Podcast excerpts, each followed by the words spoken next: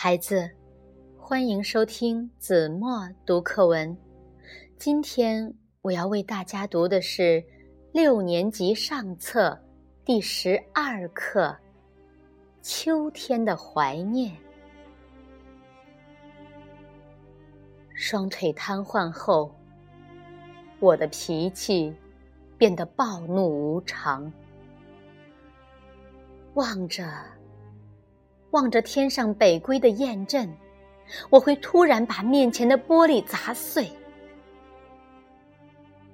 听着，听着收音机里甜美的歌声，我会猛地把手边的东西摔向四周的墙壁。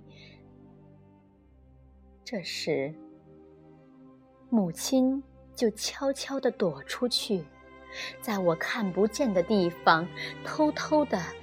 注意着我的动静。当一切恢复沉寂，他又悄悄地进来，眼圈红红的看着我。听说北海的花儿都开了，我推着你去走走。他总是这么说。母亲喜欢花儿。可自从我的腿瘫痪后，他侍弄的那些花都死了。不，我不去！我狠命的捶打这两条可恨的腿，喊着：“我活着有什么劲儿？”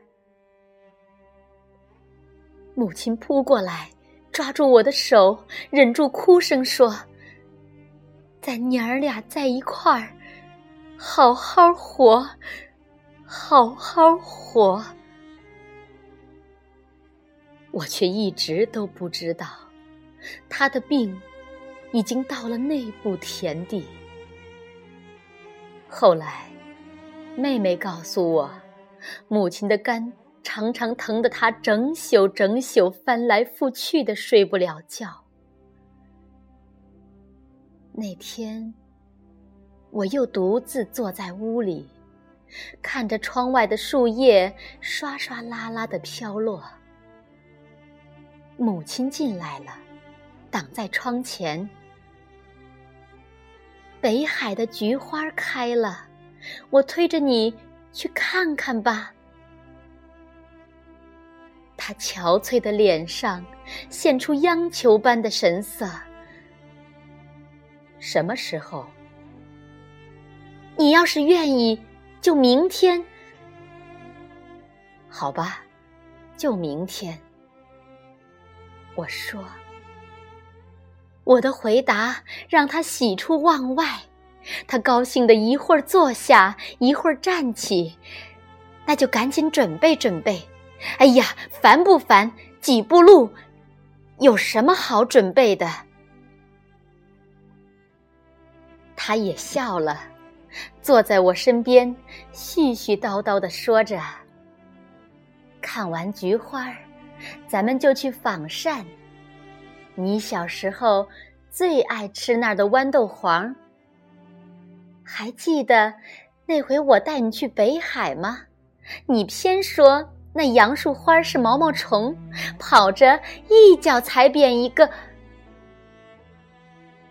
他忽然不说了。”对于“跑”和“踩”一类的字眼儿，他比我还敏感。他又悄悄地出去了。他出去了，就再也没回来。邻居们把他抬上车时，他还在大口大口地吐着鲜血。我没想到他已经病成这样。看着三轮车远去，也绝没有想到，那竟是诀别。邻居的小伙子背着我去看他的时候，他正艰难的呼吸着。别人告诉我，他昏迷前的最后一句话是：“我那个有病的儿子，还有那个。”还未成年的女儿，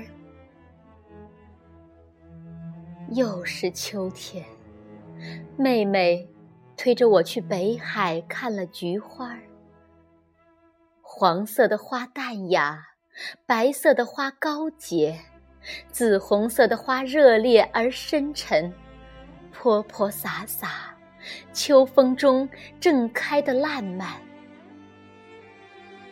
我懂得母亲没有说完的话，妹妹也懂。我俩在一块儿，要好好活。